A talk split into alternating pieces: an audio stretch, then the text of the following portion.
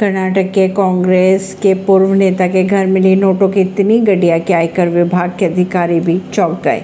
आयकर विभाग ने गुरुवार देर रात बेंगलुरु के आरटी नगर इलाके में पूर्व कांग्रेस नेता अश्वतम्मा और उनके एक रिश्तेदार के घर पर छापेमारी की। इस दौरान उनके घर से करोड़ों रुपए बरामद किए गए।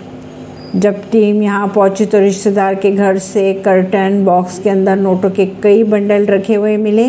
इसे देखकर आयकर विभाग के अधिकारी भी सख्ते में आ गए। फ़िलहाल रेड अभी जारी है। कहा यह जा रहा है कि गुरुवार को आयकर विभाग ने चोरी को लेकर बेंगलुरु में कई जगह छापेमारी की थी। उसी दौरान उन्हें ये रकम बरामद की।